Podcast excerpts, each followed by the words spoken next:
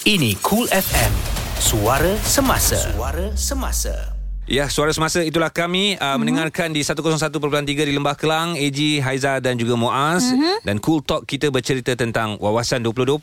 Betul, wawasan 2020 yang uh, diberitahu uh, oleh Tuan Dr. Mahathir Mohamad mm-hmm. bermula pada tahun 90-an. Uh-huh. Semua orang tahu sekali lagi apa yang anda ingat tentang 2020, anda inginkan apa. Mm-hmm. Uh, dan sebahagiannya uh, sebenarnya dah pun ada okay. dan tidak semuanya gagal. Uh-huh. Uh, ada yang tercapai sebenarnya. Sepenuhnya lah mm-hmm sebab uh, seperti yang kita bersama dengan prof tadi ada mm-hmm. perkongsian yang dikongsikan adakah kalau nak mencapai sesuatu ni memerlukan jangka masa pendek je tidak sebenarnya mm-hmm. kan memerlukan jangka masa yang panjang Betul. dan juga uh, diteruskan pada pentadbiran-pentadbiran seterusnya berterusan mm-hmm. barulah kita yeah. boleh capai sesuatu tu yeah. Ya. uh, jadi uh, sekarang ini uh, kita bersama dengan uh, Tuan Dr. Mari Muhammad mm-hmm. yeah. ya seperti yang kita wawarkan kepada anda uh, dan uh, kita dah sempat berikan beberapa soalan kepada Tuan untuk Tuan jawab ya yeah, mm-hmm. terima kasih banyak-banyak diucapkan kepada Perdana Menteri kita Tuan mm-hmm. Dr. Mahathir Mohamad dan antara soalan yang kita semua nak tahu mm-hmm. kita nak ulang balik mungkin anak-anak muda tak tahu tahu wawasan 2020 mm-hmm. tapi apakah pengisian wawasan 2020 uh, kita bersama dengan Tuan Mahathir Mohamad ingin menjelaskan apa itu wawasan 2020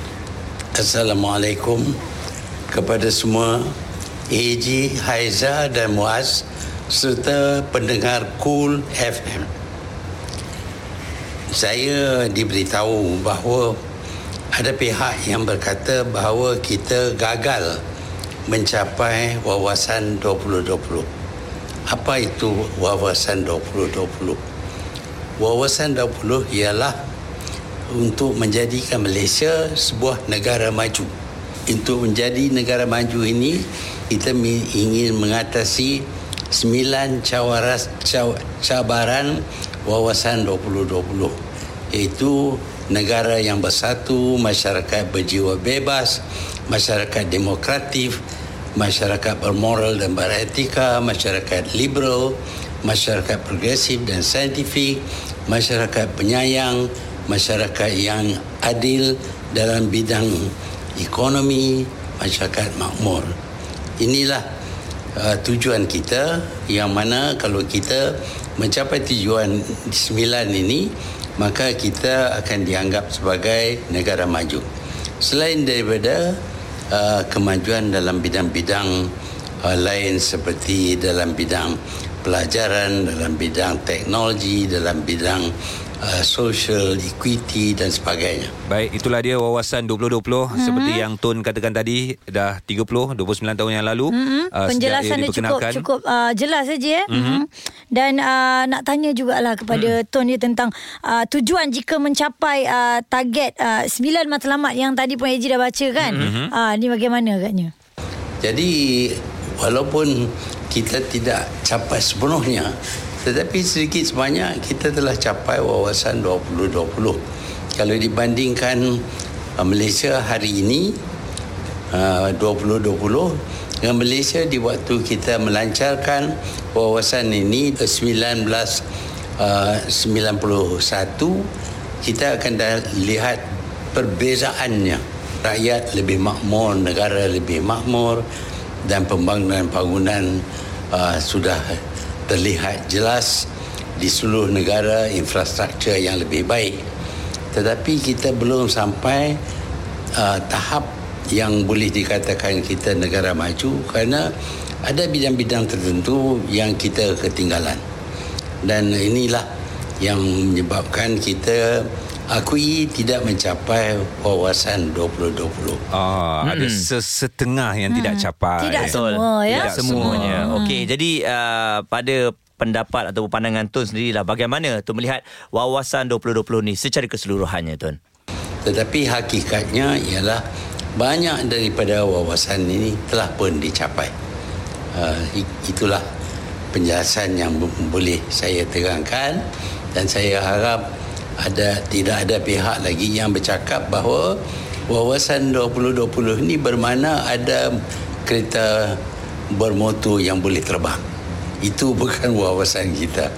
Itu adalah kemajuan yang dicapai di mungkin negara lain tidak berbentuk uh, kereta tetapi berbentuk satu kenderaan yang boleh terbang uh, dan boleh membawa orang dalam uh, itu dan merupakan satu jenis drone.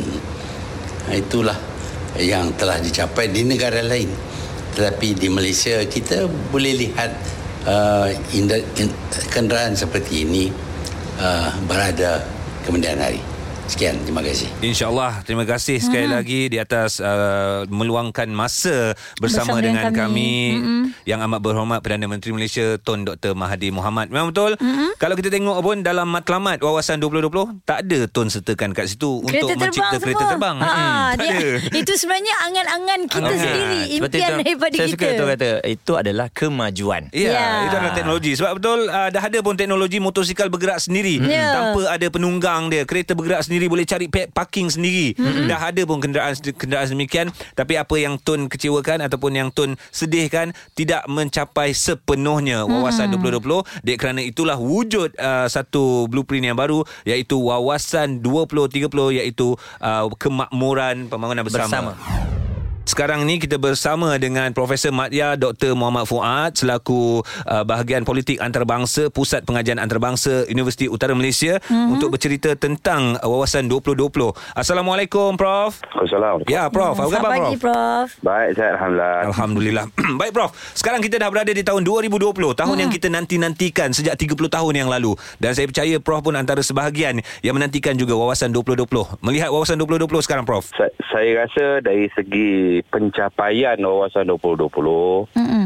mungkin tidak secara sepenuhnya lah mm-hmm. kan ada banyak uh, faktor-faktor yang saya kira telah berlaku sepanjang 1991 sehingga tahun 2020 kan mm-hmm. yang membuatkan mm-hmm. kita punya sasaran itu secara asasnya tidak sampai pada sasaran yang sebenarnya tersasar kan? sedikit lah ya, ya, mm. ya sebagai contohnya ya, ya dan sasaran tersasar ini uh, secara asasnya adalah pada bidang ekonomi mm-hmm. kan pada bidang-bidang lain sosial pendidikan dan sebagainya saya kira kita tidaklah terlalu jauh mm-hmm. uh, jika dibandingkan dengan sasaran ekonomi mm-hmm. sebab itu kita lihat bagaimana kerajaan sekarang ini di bawah kepimpinan Tun Dr Mahathir dia telah melaksanakan apa yang dipanggil sebagai wawasan kemakmuran bersama mm-hmm. uh, mungkin untuk menggantikan uh, wawasan 2020 ni tapi kalau kita bercerita tentang wawasan 2020 saya kira ada beberapa faktor yang membuatkan kita punya jangkaan ini tersasar yang pertamanya saya kira oleh kerana uh, berlakunya kitaran kemelesetan mm-hmm. ekonomi dunia Uh, kalau kita lihat sasaran apa ni ekonomi dunia ni biasanya dia akan meleset dalam 10 hingga 15 tahun kitaran Betul. dia hmm. kan 97 2007 2017 dan sebagainya kadang kadang-kadang uh-huh. dia punya kesan itu kita tidak sempat recover sepenuhnya hmm. uh, itu mengakibatkan kita agak uh, tersasar daripada wawasan 2020 hmm. yang yang keduanya saya kira adalah pertukaran pemimpin dan dasar-dasar negara hmm. Uh, dan kita tahu apabila Tun step down pada tahun 2003 dan sebagainya, uh-huh. mungkin penekanan kerajaan pada ketika itu tidaklah uh, melihat wawasan 2020 itu sebagai sesuatu yang perlu dicapai. Maknanya mereka yeah. tak mereka tak follow up ke, Prof? Ya, yeah, bahkan kalau zaman uh, apa ni Datuk Seri Najib dia uh-huh terbit satu lagi dasar baru yang dinamakan TN50 pula yeah, kan. Yeah. Ha, hmm. jadi ini membuatkan Berbeza dah. Kerja, ya, gerak kerja dan sasaran itu dah tidak bertukar. ke arah, ya. ke arah 2020. Mm-hmm. Ya, itu yang saya kira Tun Mahathir ingin perbetulkan kembali. Mm-hmm. Mungkin kita ada adjustment, ada yang kata 20-25 kan. Yeah, yeah. Ada yang kata 20-30 wawasan bersama. Mm-hmm. Itu yang kita akan lihatlah kerajaan ini cuba buat untuk mencapai keadaan ekonomi dan politik dan sosial yang lebih baik. Prof, bagaimana pandangan Prof melihat 30 tahun wawasan tersebut matlamatnya sejak tahun 90, 91 sehingga sekarang sekarang dari segi ekonomi negara kita? Adakah hmm. banyak perbezaan Prof?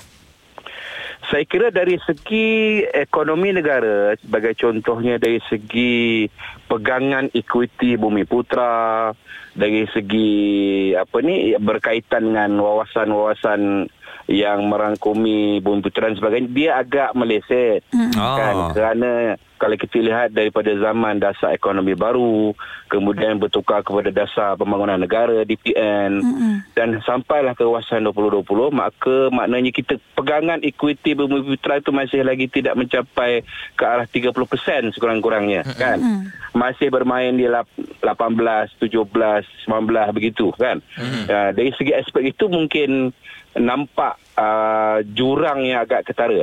Tetapi dari aspek uh, mewujudkan golongan menengah Uh, di dalam masyarakat kita kita ada golongan bawahan, golongan menengah dan golongan atasan kan yang kita mm-hmm. panggil sebagai T20, B40, B, uh, M40 dan sebagainya. Uh-huh. Saya rasa Malaysia antara role model dalam mewujudkan golongan kelas menengah ini sama mm-hmm. ada menengah bawah ataupun menengah atas yeah. yang agak signifikan. Uh-huh. Uh, dalam sesebuah negara yang memacu banyak dalam sesebuah negara ekonomi dia adalah golongan menengah sebab Betul. golongan menengah ni akan banyak pembelian yes. akan banyak investment dan Kuasa sebagainya membeli kan. kan? Mm-hmm. Ya ya ya. Okey prof Baik tadi uh, tadi yeah. berbalik pada uh, persoalan prof tadi tiada follow up daripada pemimpin yang sepatutnya meneruskan misi 2020. Mm-hmm. Selepas ni okey bayangkan selepas ni adakah satu-satu misi atau visi tu perlu dilakukan dalam tempoh yang lebih singkat prof sebab takut nanti tak ada follow up lah nanti. Saya rasa dia berbalik kepada dasar dan polisi itu. Uh-huh. Kalau dasar dan polisi itu satu dasar yang besar, uh-huh. polisi yang besar, dia mungkin memang terpaksa mengambil masa yang lama. Uh-huh. Kan? Sebab itu kestabilan kerajaan itu amat penting kan. Uh-huh. Dan kesinambungan kepimpinan itu amat penting just to follow through the policy kan. Yes. Kalau polisi-polisi yang kecil saya kira boleh dalam setakat satu hingga tiga tahun. Uh-huh. Tapi polisi yang besar yang terpaksa melalui perstrukturan, terpaksa melalui unjuran yang sebagainya hmm. memang dia terpaksa mengambil masa yang agak lama lah begitu hmm. Okey jadi uh, Prof kalau kita tengok uh, wawasan kemakmuran bersama 2030 Prof bagaimana yeah. uh, Prof sendiri melihat uh, apa blueprint yang baru diperkenalkan oleh Tun M ni saya rasa secara asasnya apa yang ingin diperkenalkan ini cukup bagus ya yeah. Sebab kalau kita lihat jurang ekonomi ni dia tidak baik kalau ia jurang tu besar kan sebab ia akan membuatkan instability dari segi eh, pembelian dan pegangan ikuti dan sebagainya. Mm-hmm. Sebab itu yang apa yang ingin dicapaikan oleh kerajaan ini supaya jurang antara rakyat itu dapat dikecilkan. Yeah. Mhm. Dan kalau kita cerita sekarang ni dia bukan sahaja jurang dari segi bangsa, dia mm. yang lebih jurang dari segi yang saya kata tadi tu mm. M40, yes. B40 yeah. dan T20 tu ah. Yes. Maknanya definisi itu tidak semestinya diikut pada ras dan bangsa. Mm-hmm tetapi diikut kepada kita punya strata ekonomi itu sendiri kan. Hmm. Jadi saya kira wawasan uh, kemakmuran bersama ini perlu diberikan sokongan dan dokongan supaya kekentalan ekonomi negara itu dapat diteruskan. Hmm. Kita biasa menjadi tiger of the east dulu kan. Ya, betul. 1990-an hmm. kan dengan pencapaian 7% selama 10 tahun dan sebagainya. Betul. Jadi kalau kita boleh sampai pada tahap itu, saya kira Malaysia akan menjadi lebih makmur seperti yang pernah kita rasai tahun dulu. Baik. Baik, terima kasih Prof di atas penjelasan itu tadi. Uh, dan uh, kita nak ucapkan sekali lagi terima kasih kepada Profesor Madia Dr. Muhammad Fuad bahagian uh, politik antarabangsa Pusat Pengajian Antarabangsa Universiti ya. Utara Malaysia ya. Terima kasih Prof. Assalamualaikum.